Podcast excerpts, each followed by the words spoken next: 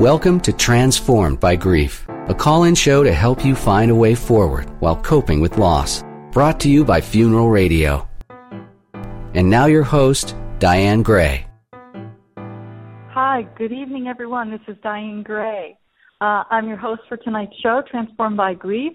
Uh, we're doing a live call-in show, which is kind of exciting for us because um, you never know who's going to call in. We never know which grief questions people are going to ask. And um, but the whole idea of this is that life is real. I mean, you never know who's going to pop around the corner and who is going to ask what question at what time. And so we just decided, you know what, let's go with this because this is sort of how life rolls anyway. Um, you know, life happens unexpectedly, and especially when it comes to grief and loss often. And I'm not necessarily talking about sudden death. You know, even when you get the diagnosis of a loved one, that a loved one is, um, you know, seriously ill, that's a surprise and that's a shock. So we're excited to do a live show. Um, the whole goal here, Transformed by Grief, is not to, you know, dissect or go through each specific loss and how someone died and what happened. The goal really is to help each of us kind of walk through this process and share a little bit. You can bounce questions off of tonight's guest, Scarlett Lewis, or myself. Um, and the, the main thing here is we're all in it together. You know, um, Rabbi Grollman has a, a fabulous saying about uh, grief shared is grief divided, and I believe that with all of my heart. I'll tell you briefly a little bit about me. Um, I'm the president of the Elizabeth Kubler-Ross Foundation, and also the C E O of Hospice and Healthcare Communications. I never in one million years expected to be here um, in this field, in this line of work. Um, I was going to be in professional sports or be some, you know, nature explorer off into the jungles or into the deep sea doing something like that. And um, I actually ended up at the age of twenty-eight, uh, married with um you know, a, a bright future ahead and my whole professional world ahead of me, and uh, had a son who was diagnosed at age four, turning five, with a rare neurodegenerative brain disorder. And then from there, um, unfortunately, um, I found out about his diagnosis when I was already twenty weeks pregnant with my daughter, which meant uh, lots of, of big decisions. Um, and subsequently, you know, we went through a long haul with Austin's illness and um, from this, this disorder, and he ended up in bed the last five years of his life. We had it's hospice care, but that by no means, in our case, meant twenty-four seven nursing. I think it was, uh, oh, I'm just thankful that I didn't have any major medical errors, you know, from lack of sleep, honestly. And, and as well, um, I think, too, that I'm blessed by a neighborhood and community that supported me through my, you know, sleepwalking and trying to care for my child, children, I should say. Um, so on to my guest tonight. I'm really so just happy that Scarlett Lewis could join us, but like many of you, probably saddened the reason that she's on this show. Uh, Scarlett is the mother of Jesse Lewis, a fabulous, beautiful, larger-than-life little boy who was killed in his first grade classroom during the tragedy at Sandy Hook Elementary, uh, December fourteenth, two thousand twelve. Nineteen classmates and six teachers were, were killed that day, as along with a, an administrator, in one of the worst school shootings in U S history. The whole premise behind this show, and thank you to this network for allowing me to do the kind of show that I wanted to do, which is about being transformed by grief. And that is exactly what Scarlett Lewis has done. She has founded the Jesse Lewis Choose Love Foundation in honor of Jesse, and to spread the message that he left on their kitchen chalkboard shortly before he died, Nurturing, Healing, Love, which is the formula for choosing love. And, it, and also Scarlett's goals are to promote social and emotional education in schools, as well as consistent message of compassion in our communities. Scarlett is the recipient of the International Forgiveness Award, the Live Your Legacy Award, and the Common Ground Award for her advocacy work for peace and forgiveness. When she became a parent for the first time, Scarlett wrote and published a children's book, Rose's Foal. And then following Jesse's death, she wrote Nurturing, Healing, Love, which is a story about her journey of turning personal tragedy into something that can positively impact the world. Uh, Scarlett's an artist and an avid horsewoman, and uh, I'm just so honored that she's here on our first show, Scarlett. Um, we did a we did a pilot show, and I got a call that we had the most, you know, liked show um, to pilot we'd start off with. So we're here, and just Scarlett, thank you so much for joining us.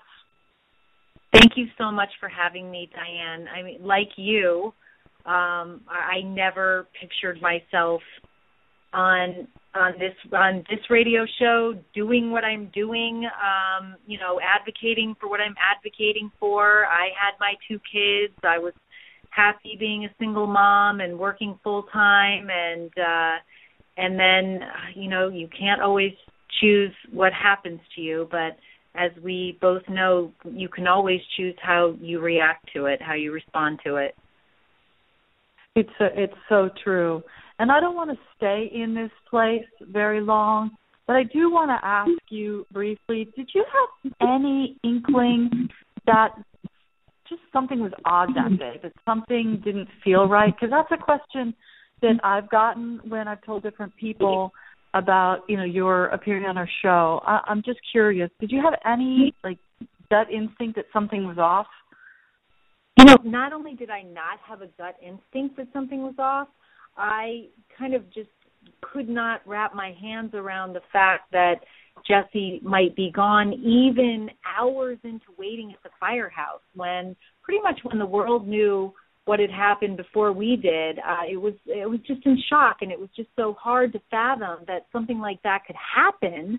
Um, even today, I have a hard time digesting that. So, no, um, you know, it's only in hindsight that I can look and see little things that, that happened, and, of course, all of Jesse's precognitive drawings and things like that. So to know that there was a spiritual awareness um, with both Jesse and I, but that's really only in hindsight, and, and maybe that's a blessing too.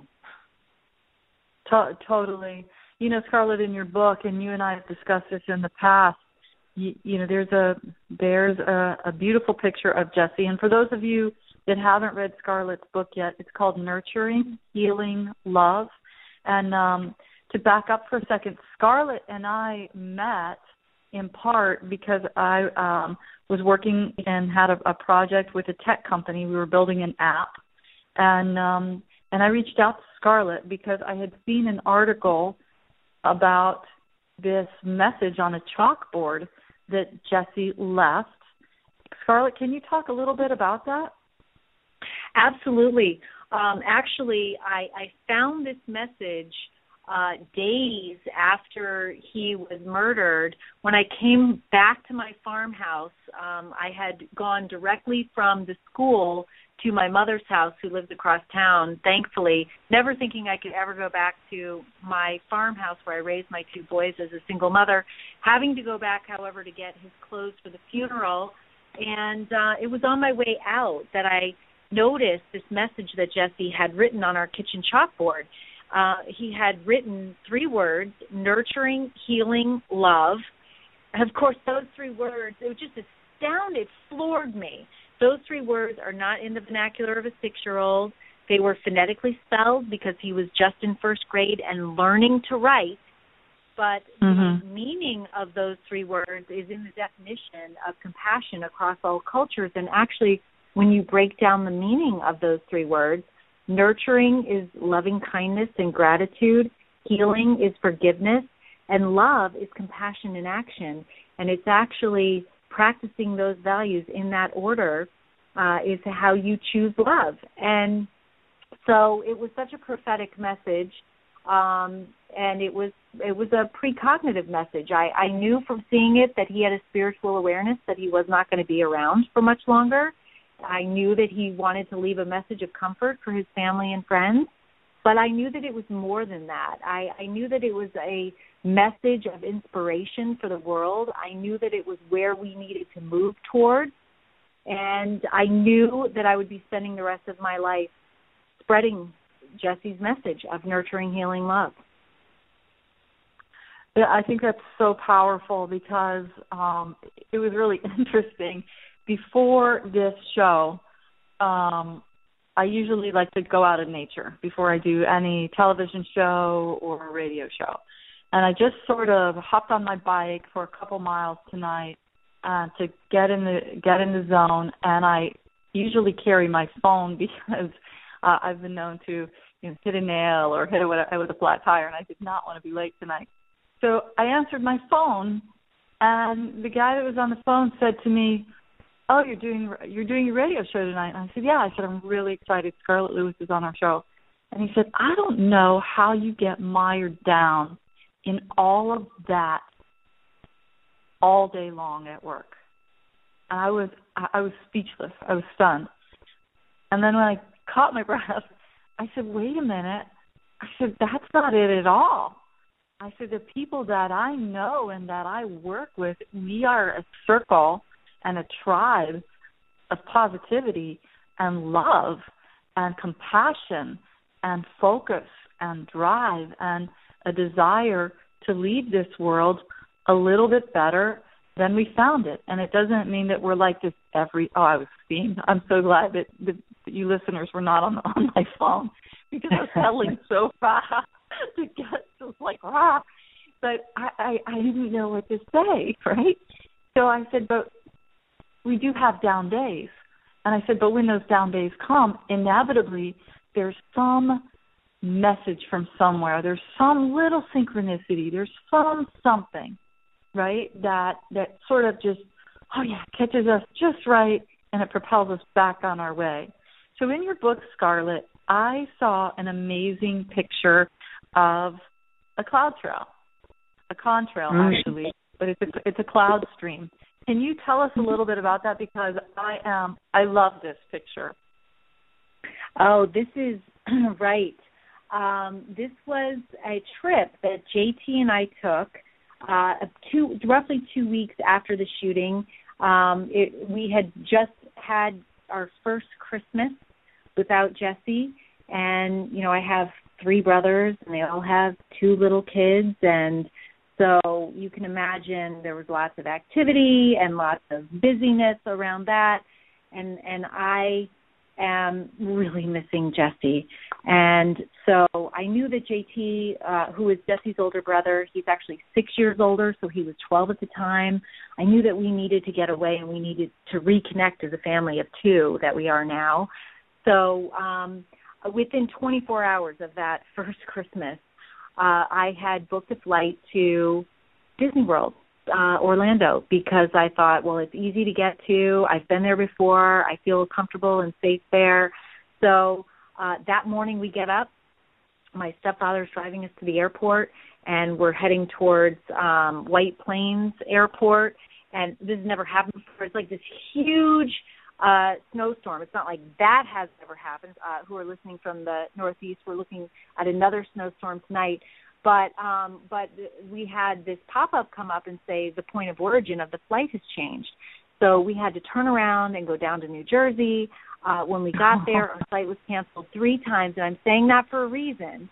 Um, I finally we finally get on the plane, and because of all the delays, the airline gives us a free movie. So we're sitting there, and I'm looking around. Everybody's watching their movie, except for me.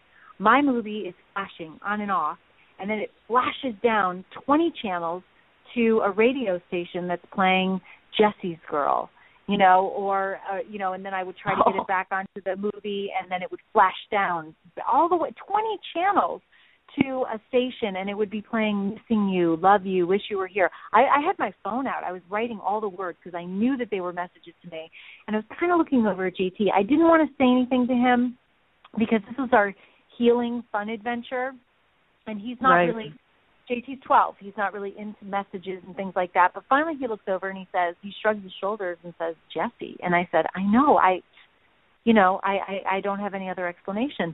So he tried to help me get the movie thing working. It never did. So we land, and one of my friends, uh, very few people, this remember, this was two weeks after, so very few people know where I am, what I'm doing. I'm really not communicating with anyone.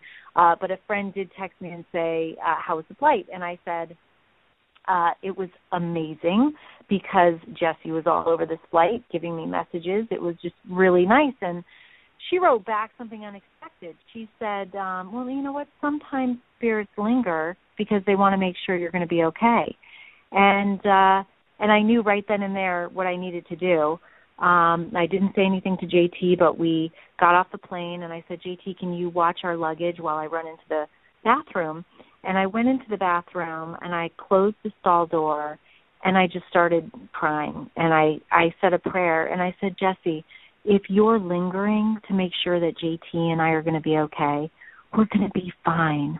I said, I, I want you to go and be in the arms of Jesus.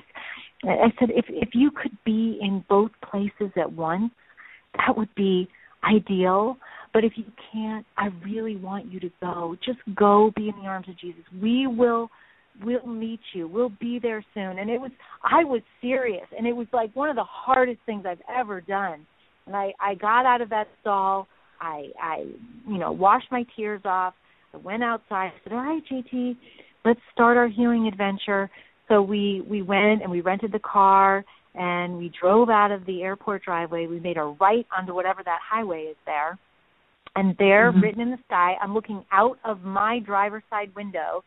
It written in the sky, and the plane is still flying, is Jesse and Jesus together forever. And Jesse had a backwards J, like he used to write it. And I wow. I was floored. I looked at J T. I didn't say anything. I looked at J T. He looked at me and he said, Jesse's with Jesus. And I said, I know. He knew nothing about the prayer. I hadn't said anything to him. Uh, I didn't want him to feel uncomfortable. I wanted him to have a good time. And we just sat there in stunned silence. I got my phone. I took many pictures of it, and we're, while we're sitting there, the plane is still flying, and it flies over in front of our front windshield, and it starts writing another message. And I looked at J T, and I said, J T, this message is for us, and he looked at me, and he said, I know. You know, we were both in shock, and as we're sitting there, the plane writes, you, kind of like a you, plus God, dash, smiley face. And I looked at J T and I said, this is our sign that we need to stay close to God to be happy. And he said, I know. Can we go to Disney World now? but, but really, I mean, that that beautiful message just gave me so much, I don't know, peace and hope because I I knew that it was, Uh, you know, a mess that Jesse had heard my prayer, and that was a direct response to it. And, and who gets that? What a blessing that was. Uh, uh, absolutely. You know, and um, Scarlett, what's your Twitter page? What's your uh, Twitter name? It's, it's Jesse Lewis Love. Okay, at Jesse Lewis Love. And mine is at Dianne, D I A N N E B G R A Y.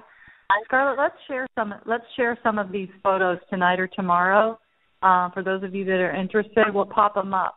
And it was interesting Absolutely. in preparing for this. Oh, awesome. In preparing for this show tonight, it was really funny. So I went into you know Google and I thought, oh, I'll just pick up a cute little heart. You know, choose love. Well, it's for those of you that are on my Twitter and Facebook page. I was stunned because. Uh, The image that came up was Choose Love Goes to Austin. When Austin is my son's name, for those of you that don't know it, my my son that died. And I could not believe it. And underneath it is water. And I'm working on this, your beginning dialogue, on a, on a project that is so near to my heart um, that has to do with water. And it's just right underneath. In this picture, it pops up, and I didn't put anything about Austin or, but this is the picture that popped up amongst millions of other pictures. So I, I know that these signs and these messages are so important, and it's okay, you know, for people that don't believe in them or or haven't experienced them. And, and that's one thing I want to talk about tonight, too, is that not everybody, you can't demand this sort of thing. You can't demand, okay, give me a sign, darn it. And I get thousands of email every year and calls from people who who ask, you know, amongst other things, why aren't I not getting a sign? Why am I not getting a message? And I think for me, it's because it sometimes goes mm-hmm. through, it goes through other people and it goes through other venues, or if we're too bogged down and too engrossed in television or in, you know, wherever, whatever we're doing, I think it, it requires a certain amount of um, being stillness. I mean, you were stuck in that seat, Scarlett Lewis, you know, you weren't going anywhere yeah. uh, at that time on the plane, and you were in, a, in an open space, I think, too, is, is helpful. So let's segue for a minute, Scarlett, because I think one of the questions that people have asked about you to me is how on earth can this woman talk about compassion and love when her son was shot? The same person that called me while I was pedaling furiously down this multiple-mile stretch today at sunset was uh, was saying, you know, I don't know how I would ever, you know, not feel hatred and anger. And and I think that's common, you know, and I and I think that's understandable out there to um, feel those things. But can you tell us a little bit about why you and I and, and why people like us, in your opinion, choose love and why you chose love? Well, and that's not to say that I don't have moments of anger. Um, mm-hmm. I do. And and I still do, and, and that's okay. And, and actually, anger can be productive because it can get us to do things uh, sometimes. But um, the reason that I chose, there's several reasons that I chose love. Uh, one is Jesse's message. I mean, it, it was uh, a direct message to me. I believe it's a direct message to the world, but that was basically the formula for choosing love. And Um, the other thing is, I, you know, you can, I think choice is such an important word on this journey because we can choose how we react, it, it, re, regardless of the pain. Um, and I, I wanted to choose to be strong and choose to honor my son by turning something so horrific into something that could make the world a better place. And I know that seems almost impossible, but I think that I'm doing it by my advocacy, um, by my book, by sharing my experience.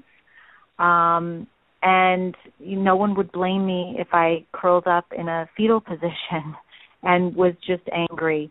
Um, and believe me, there are moments that I feel like doing that. But for the most part, um, choosing love is is the better way to go. I mean, I you know, and I had J T, who's my twelve-year-old son. Um, I wanted to set a good example for him, and, and he's actually gone off and started his own organization called Newtown Helps Rwanda dot org, and he is Um, channeling the energy from his grief into being in service to other children around the world. So he has, and this was basically uh, his idea. Um, there were a group of orphan genocide survivors early on that reached out to him um, several weeks mm. after his brother's death and wanted to share their experience with him and let him know that he'd be okay.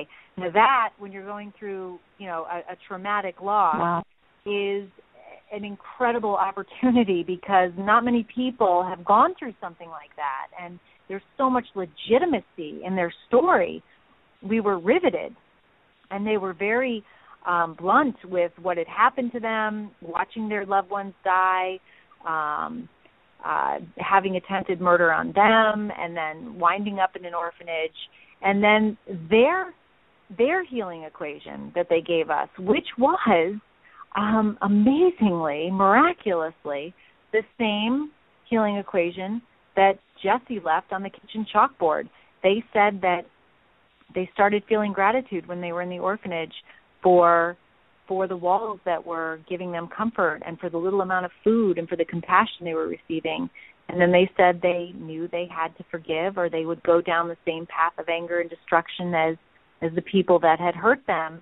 And then that act of forgiveness gave them the ability to step outside of their own pain and find meaning in their suffering and help others with that, like they were doing with J T.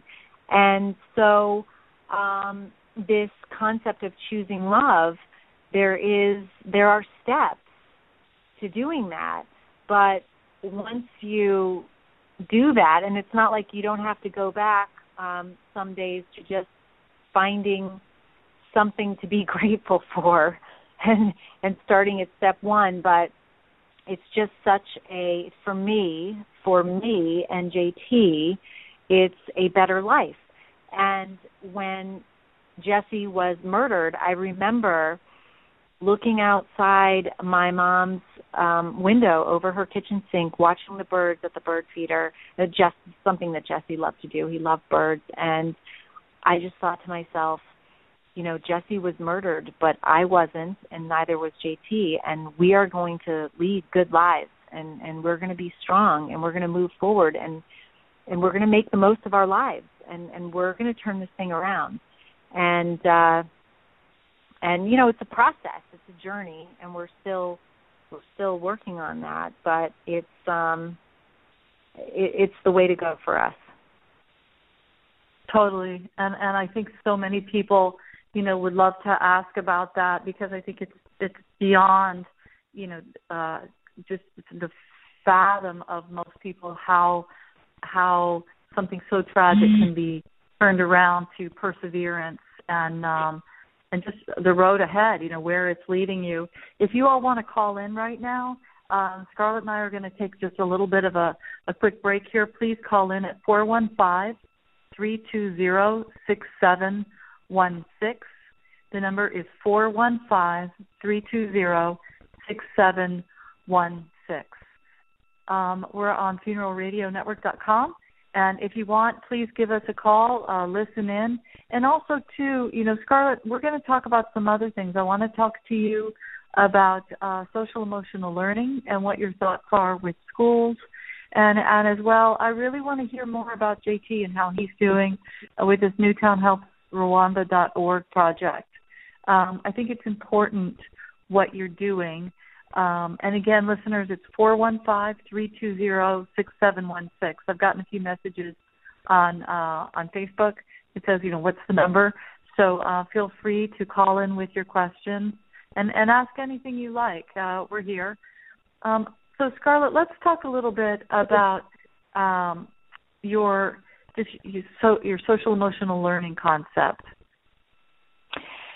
Yeah, so um, it's so funny. You said at the very beginning you never thought you would be this person and, and what you're doing now. Right. And, of course, I never thought that I would be this person pounding the pavement at the White House and working with politicians to further social and emotional learning in schools. In fact, I don't even know if I knew what that was uh, before December fourteenth, but it was just like right after the the shooting, I had this intuitive feeling that the shooter w- slipped through the cracks, that he was not wow. given the kind of uh, wisdom teaching that one needs for resiliency and and and learning compassion and kindness. And, you know, it, it turns out that that was true. I, I don't know. Uh, I that was just intuition on my behalf, but there was a report that came out that said that he was not given social emotional learning. And, and by that, I mean, he was not taught in school character values or emotional intelligence or moral awareness or any sort of mindfulness or, or how to self-regulate himself. Um, and so basically, he didn't know that he wasn't his angry thoughts. And we know that anger can change us on a cellular level, just one thought. and it can prolonged anger can rewire our brains and and cause rage. And I believe rage is what fills our prison systems and leads to acts of violence, such as Sandy Hook. So um, I knew that he had been failed um, by his environment, and I um, I just knew that, you know, and it continues to happen, of course, in, in our country. Um, there have been over one hundred school-related shootings since Sandy Hook. I know that that's a shocking number, but um, I only say that because there is a solution. There there are solutions out there, and, and one of the most powerful ones that I know of is social and emotional learning. Um, you know, I've, I've been researching this, and come to find out there's over twenty years of scientific research that show that teaching, let's just say, basic kindness and compassion in the classroom um, leads to improved attitudes and behaviors, few negative behaviors, reduced emotional stress, anxiety, um, better uh, social integration, um, even better academic performance. Um, so it turns out this type of learning is even more important than reading, writing, and math, because reading and writing and math come. Um, but I just, I looked around, and there were so many kids um, after the shooting that were uh, getting bullied in school, and mm. the school seemingly for years had had absolutely no idea how to handle it, even though we have so many anti-bullying Uh, programs. And then I'm thinking in my mind, wait a minute, anti-bullying programs? That's focusing on a double negative. What you focus exactly. on grows. And look what's happened. Bullying has grown to the point where we have kids bringing guns into school and shooting their classmates. Like we, we need to turn this around one hundred eighty degrees. We need to focus on choosing love. And that's exactly what social and emotional learning programs are. So I have literally been traveling the world, uh, crisscrossing the country, advocating for social and emotional learning since Jesse died. And uh, I'm working with Congressman Tim Ryan, who has introduced mm-hmm. a social and emotional learning bill in the House. Um, I'm working with Senator Blumenthal in Connecticut, who is going to introduce a companion social and emotional learning bill in the Senate shortly.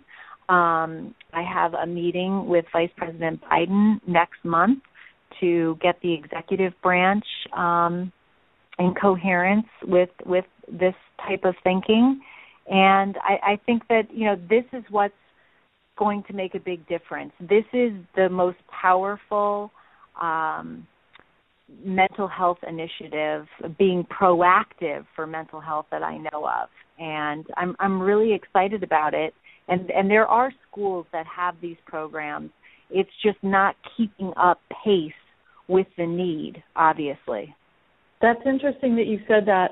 So where are these schools? Do you know, are they inner city schools? Are they rural schools? Are they private schools? Are they large or small schools? Do you know? Because I'm not familiar with uh, what schools have social-emotional learning in them. They're they're all over, and they're scattered. Okay. And they're all different kinds of social and emotional learning programs. Um, and it's basically, it's it's a lot of ground up. It's a lot of teachers who understand the value and know that that this type of learning is actually going to help them by helping their children Uh, be able to focus better and get better grades. So it's a lot of uh, teacher-driven initiatives. Um, there are districts that that have these initiatives, and so the word is getting out. I mean, it's it's and and social and emotional learning has been around for a long time. CASEL, C A S E L dot org, is a great website to go to to learn about social and emotional learning, and uh, it just. You know, we need to have a national awareness campaign so that everyone understands this, so that everyone understands and, and goes to their school districts and says, hey, we need this social and emotional learning. Um, and, and that will be a powerful tool as well to get this message awesome. Spread. So important. Awesome. Well, thank you. We're going to take a call uh, from Judy in Branford, Connecticut. Hello? Awesome. Please join in. I just wanted to know if there's any way we can support what she's speaking of with our senators or representatives, hearing that she's trying to do something in Washington. Is there anything we can do? Yeah, definitely. Hi, Judy. Thank you so much for calling in. And, and that's a fantastic question, and there is a lot that you can do. Thank you for asking that. Um, you can contact your congressman and ask them to co-sponsor Tim Ryan's Social and Emotional Learning Bill in the House in Washington, D C Um, and you might look on casel dot org and do a little bit of research so that you can explain how social and emotional learning uh, helps academic performance and improves attitudes and behaviors, um, reduces stress, and tell them how important it is for schools and for reducing the the epidemic of violence that we're experiencing in our schools now. And you can also call your your senators, and actually it has to be people that call within the state. So um, you can call your senators and ask them also to support Senator Blumenthal when he um, introduces this companion social and emotional bill in the Senate in the in within the next couple of weeks, and that will be incredibly powerful. Um, and that's also information that I can take with me into my meeting with the Vice President and let him know that we have a lot of support out there for social and emotional learning. And you can also, you know, in addition, if you have children, go to your schools, ask your superintendent, ask your teachers, what kind of social and emotional learning do we have? You know, I was I was surprised. Um, I asked um, the uh, the I asked someone at uh, Newtown High School, what kind of social and emotional learning programs do you have? And I was told, well, we have sex education and we have anti-bullying and suicide prevention and drug education. And those are not social and emotional learning programs. Those are the result of not having social and emotional learning programs in there. So it's a lot of education that needs to happen, and that's okay. But you can introduce the concept, and uh, and and with all the scientific research that's out there, um, they will quickly pick up that it's it's very important and can, and can make their jobs easier, and definitely definitely great for our kids, our our, our most awesome. treasured asset. Thank awesome. you so very much. Thank you much. so much, Scarlett. Will you tweet out tomorrow? Tweet out uh, some Twitter information on. Um, you know, who she can contact, or pop it up on the Jesse Lewis Choose Love Facebook page so that she I doesn't absolutely. have to track it down? Of course. That'd be really helpful. Thank you so much for calling in. We're going to take another caller now, but I want you to, I want you to um, please check back with us, and if you have any questions or have any comments, you can also um, email, or you can check out our website at funeral radio dot com. Slash transcend or transform rather, and I'll be happy to respond to you. Okay, thanks so much for calling in. Thank you so very much. God bless you, Scarlett. You're an incredible inspiration. Thank you. It's very sweet. Thank you. Uh, our next caller is Susan. Uh, hi, Susan. Are you there? Yes, I am. Awesome. Thank you so much for calling in. You're calling in from California, right? Yes, I am. Mm-hmm. My adopted state. So let's talk for a little bit. Susan, what question would you like to ask? Well, I just love this uh, social and emotional training. It sounds so incredibly wonderful, something this country could use, and getting children at a young age um, to – I think it's wonderful.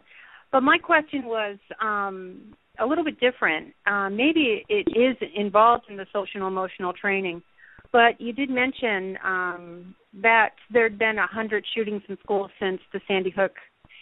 So is there grief training in schools, or children across the country, not only the school that it happens in, getting any kind of training? And in the social and emotional training that is uh, going through Congress, what, what you're working on, hoping to go through and be mandatory in schools, would that include grief training?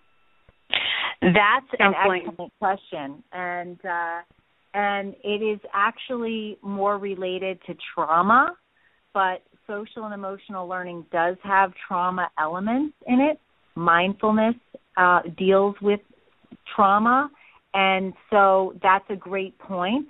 Um, it is not directly related to grief, um, but that's that's a great point, and and we should have those programs. Mm-hmm. For sure. Mm-hmm. Well, I'd lost a son myself, and um, I always thought it that it would have been extremely important for me to do with my family. We just never did. We had a lot of support, but we didn't have any kind of grief training or counseling, rather. And I just think that that is something that's important. It's I wish I'd have done it. So I just thought, you know. Yeah, well, that's, you know, a great, that's a great point. That's a great. Yeah, it it is, and I want to thank you for bringing that up, Susan. How long ago did you lose your son? Um, it's going to be uh, twenty years on Mother uh, Mother's Day. Mm. twenty years. I'm so sorry. You know, it's, well, thank it's you. Interesting it, it, when. Go ahead. It wasn't um, a violent um, passing, but um, for a mother, um, you know, obviously any passing is. is uh, very heartfelt and is with you always. So now, of course, um, you know, we're we're a lot older, my husband and I, and our son is obviously, uh, our other son is an adult. But um, I do think that grief counseling is so important. I do hope that people reach out and do that when uh, anything like this happens. And uh, it's it's just that extra bit of support, that time you can all talk.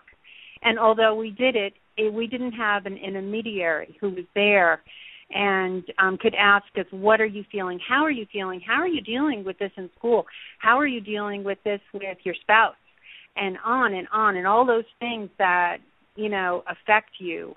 Um, it's uh, it's important to do, I think. It, it, it really important. Is. But I'll say that, um, you know, while, while I'm sitting here thinking of it, social and emotional learning does help a child's resiliency, and it's also a proactive mental health um, support so that when something mm-hmm. does happen, they're better able to handle it. But you're right, and we were very blessed when um, when our tragedy happened. We, we've had a lot of support, but that was because it was high profile, right? And, okay. uh, and a, yeah, and a lot of people have come in uh, come in to help us. But you're right, it cont- and it continues to happen. So we average about one school-related shooting per week in our country. So that is definitely oh. something that needs to be addressed. Yes. Uh, I agree completely. Yeah, in fact, Susan, you know, one of the things that we experienced, because my son died um, from a long-term illness. And mm-hmm. our we were hospice patients, and so bereavement care is supposed to be a part of that. So the options mm-hmm. for children in our community were, I could either take my daughter into the hospice. Well, what ten-year-old kid wants to go into a hospice, right? No, after mm-hmm. the brother, her brother died. Or B, the mm-hmm. other choice was she could be pulled out of class in the fifth grade in front of her friends and go to grief counseling, which was in the office. She said, "No, I'm not. I'm not doing it." Because then they also miss out on, you know, testing for prep, you know, or prep for testing. Mm-hmm. Rather, they miss out on, you know, maybe a part of a break or a lunch or social time. They don't want to be different than the other kids, and they don't want to be pulled out of class to be singled right. out. So I think I right. think you raise a very valid point, and I think too. That it's time we really start focusing on caring for kids in a different way. Um, and, and Scarlett, as you said, kind of turning the tables on it. Um, one of the programs that is in existence now that does a great job for kids in grief is Camp Erin um, nationally. And that helps, and that's a, a grief camp. But I don't think that it takes the place of consistent qualified, loving, compassionate learning, and as well coping with grief. Uh, I'm so glad that you shared that with us, Susan, and um, I hope that you, you know, call back in and as well you know, stay in touch and follow along, because we'll probably be talking about some other issues that will be of interest to you here in the next few weeks. Thank you. Well, I'm certainly enjoying the show. Take care. Thank you, Susan. Thank you, and bless okay. you. Bless you. So, Scarlett, you know, let's let's talk about that a little bit, you know, about grief. And, you know, you, in your book, um, one of the things that you and I have discussed before is that time when uh, the school bus slowed down in front of your house to pick up your child, but then it speeds away because there's no child there.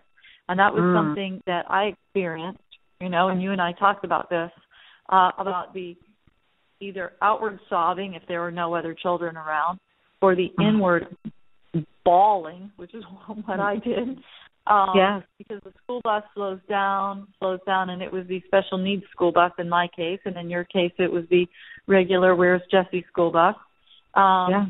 You know, a lot of parents go through these normal, everyday things of being in the grocery store. I get that e- an email on that topic a lot. I can't go to the grocery store any anymore and go down this aisle. I yeah. started bawling. I think it took me seven years actually to go to Costco to get yeah. um, vi- vinegar because vinegar was used to clean, like Austin, sterilize some of Austin's medical items.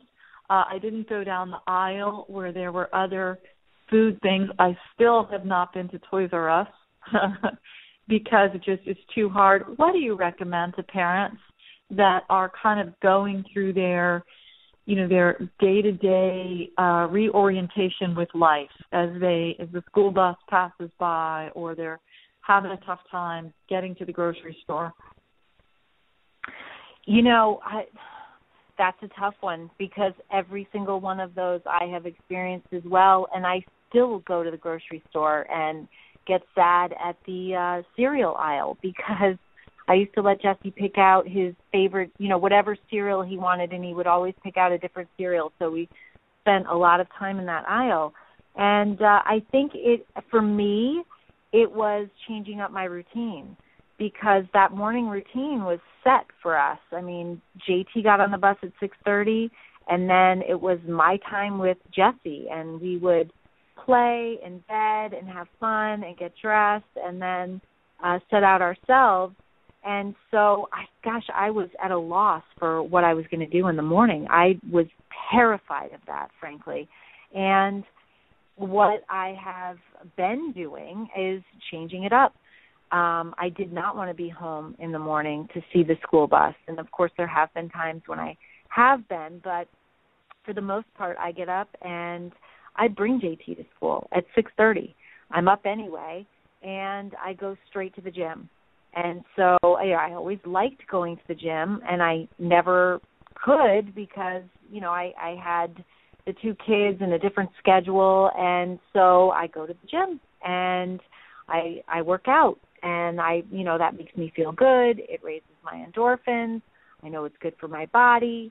And I come back after the bus has gone by. Now, I know that may be avoidance, but I'm I'm here at times too. And and it still hurts, you know. I there's just no way around it. yeah, uh, and and we talked about this, and I think you, you brought up a great point. You know, shake it up a little bit and and change the routine. Um, you know, I think when Scarlett and I originally talked about this, for you, those of you that are listening, I, I had a different approach. Uh, you know that book um, by Sheryl Sandberg? It's called Lean In. Well, you know what? Uh, I have this theory on lean into the experience. Just get through it and get on it and lean toward it. So I sat out there two days in a row. Mm. And wow. I was like, I'm going to get through this, darn it. It about killed me the first day. Like, okay, we're going to go in and have a big old sob now. But I remember it still. And I think what that did for me was any residual fear that I had was washed away. It's like, you know what? I got through the death of my son. I will get through the school bus. Although going to the mall, and don't laugh because I, it was really hard this Christmas. I made such a big deal out of it, and everybody else probably thought she's a nutcase. But I went to the mall, which if you've lost a child, going to the mall can be a big thing at Christmas. Lots of happy families, lots of happy kids, some kids that look like my son. And it was tough that first day, but a friend challenged me, you know, and said, come on, I, I bet you can do this. And and it was really, really tough. So I'm not sure that there's a right way. I think that there are a bunch of different ways. Either lean into it when you feel that you want to take the, you know, particular challenge, or like you said, you know, shake up, shake up the routine a little bit. You know, before we, we close our show tonight, I'd like to take just a couple of minutes. Scarlett, one of the things that you and I have talked about that's important to you, and, and actually both of us, is your faith. Um, and as I was reading your book, I have to tell you, I, I write in my books, and sorry to those of you that are authors, that I have a whole stack of your books at my house, and I read them incessantly, but um, I write in them all. And Scarlett, I loved uh, a part where you were talking about your faith, and you were actually talking about Mary, which is something that I that resonates within me, um, always has. Can you talk a little bit about what you wrote about either your faith or how Mary symbolizes, you know, the suffering of all mothers who has lost a child? Because I feel exactly the same way. Yeah, and I, I actually didn't really have a relationship with Mary. I'm not Catholic. Um, I'm Christian. Yeah, me either. And mm-hmm. yeah, and so, um, but I had I had a healer that was assigned to me by the state, believe it or not, come in. She sat down next to me on the couch. This is maybe a day or two after Jesse died. And she looked me in the eyes and she said, Mother Mary sent me to wash your feet, tell you that she weeps with you.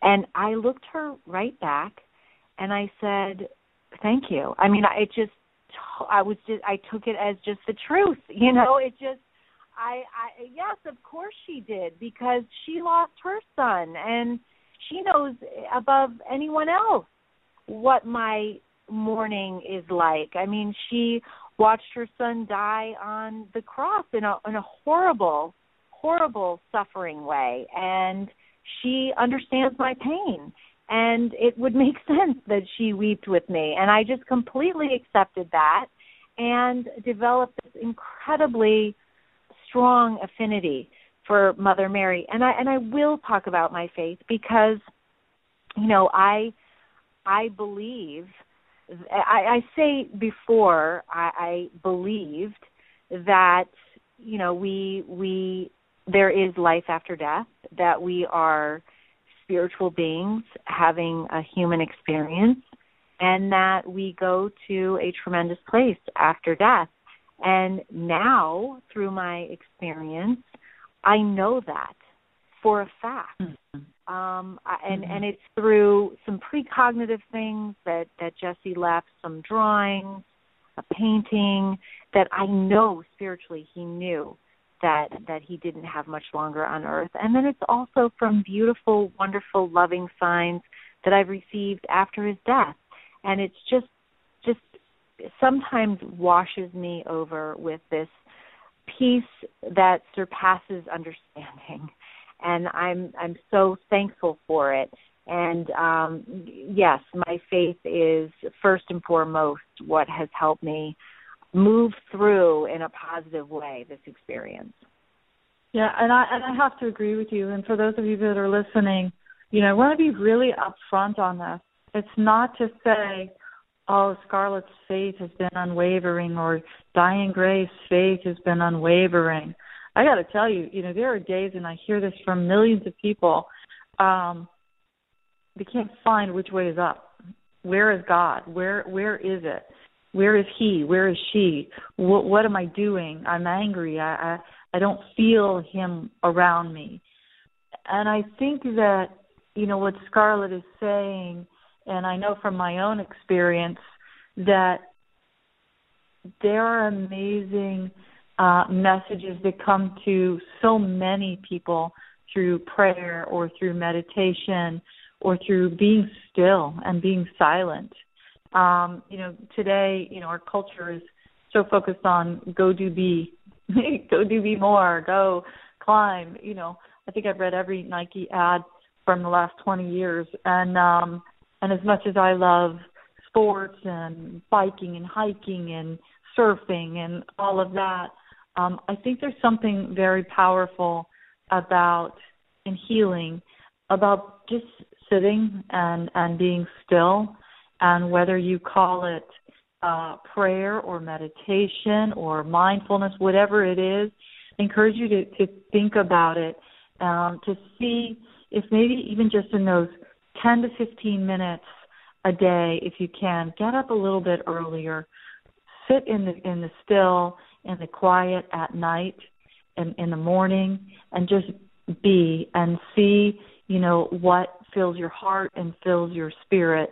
Um, you know, whether for you it's Mother Mary. I mean, I had a, a very funny experience. I was on a massage table um, with uh, someone who is a, a healer, but she's also a massage therapist. My son, toward the last few years of his life, was uh, about five four, five five. I'm five six, five seven, and he was seventy-five percent of my weight, and I'm not a very big girl anyway, and uh, but I'm really strong in the core, and so I had to pick him up a lot. So I would go and have my back worked on uh, through via massage after he died. And uh, this the woman said to me, "So I think Austin's here." And my face was down, you know, the little hole on the massage table, and the tears just start dropping through the, the table. And she said, "And there's somebody with him. He has a spirit guide." And I said, "I know. I see her. You know, see her in my mind's eye and in my heart." And she said, "Who do you think it is?" And I'm thinking to myself, I know that it's Mary. For me, it's Mary. And I'm not Catholic either, and I had never had a big thing about Mary. I hadn't studied all about her, but it made perfect sense to me, as you said too, Scarlett, to tap into her suffering, to, to tap into her um just her being and her, her, her mourning and the mournfulness, but also the hope uh, and the faith and the peace that resides knowing that our children are with Christ and are with God. And whether your thing is Allah or Buddha, or whether you just believe in the universal spirit, I think it's it's a feeling that uh, both of our children are at peace. And they are surrounded by love. Um, so to close the show out, I just want to answer this question. Uh, somebody tweeted in a question: what are the some of the ways that uh, we learned to cope with anxiety after loss? Charlotte, we only have a minute or two. Can you just, um, you know, top this off and say what are some of the ways, and then I'll, I'll respond also. What are some of the ways that you learned to cope with anxiety after loss? That's a, that's a great question. Um, I I I practiced. I, I I meditated. I I worked out. Um, I took care of myself. I got massages. I did a lot of alternative things for my anxiety. I I, I don't like medication, so I I never really took medication. Um, I've done E M D R. Um, which is the rapid eye movement. I've done mm-hmm. uh, tapping, and um, I've done brain spotting. I mean, you know, we've been blessed to have a lot of these therapies offered here in Sandy Hook, and and they're relatively new.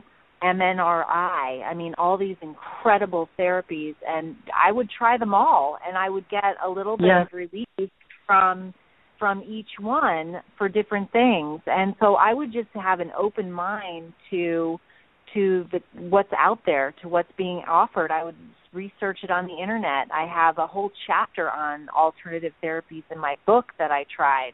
And just keep an open mind, because um, it, it may look funny, um, like Reiki um, is, is energy healing, but it's, Um, there's something to it, you know, and it and it definitely yeah. reduces anxiety, and that was so it's so kind of uh, that all helped me.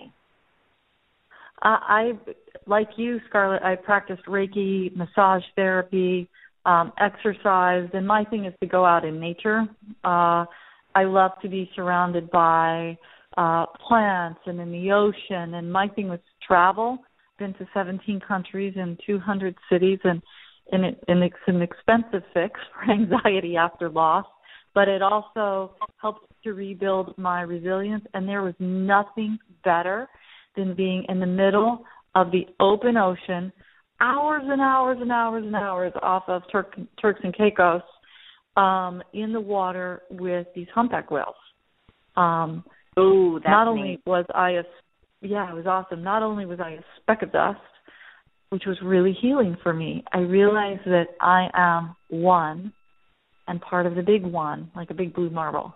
I'm a, just a just a, a speck and part of this big, big, beautiful, uh, water-filled planet of ours, and that it's it was very healing for me. And then, of course, like a lot of people, you know what? Uh, I slept, and I I started to treat myself as I did a patient, and, and as well as I did uh, my son, which, like you, vitamins and exercise, and tried to, um, you know, really lay off of some of the other things that, you know, were just not good for me, the sugar and the, you know, friendships that were not uh, supportive of me. And for, you know, for some it might mean Uh, calling a little hiatus to certain family relationships that we know are um, not helpful, um, you know, in, in keeping people at a distance and really inviting those people in that are, are healing. Um, that's a great question, and I'm happy to respond more. If you'd like to tweet to me in the future, uh, you can tweet me at, at Dianne B. Gray, D I A N N E B G R A Y. Or you can also uh, find me on Dianne Gray on Facebook. Um, or you can also uh, tune in to us at funeral radio dot com backslash transform. I want to thank you so much for being with us tonight. Um, we love having you here. It's a little bit after nine Eastern and six Pacific. Um, go make it a great night, you know, and just enjoy Um, your day tomorrow. Make it the best that you can, and know that it's a gift. Um, and, and also, too, we send you love, and we hope that you choose love. God bless you.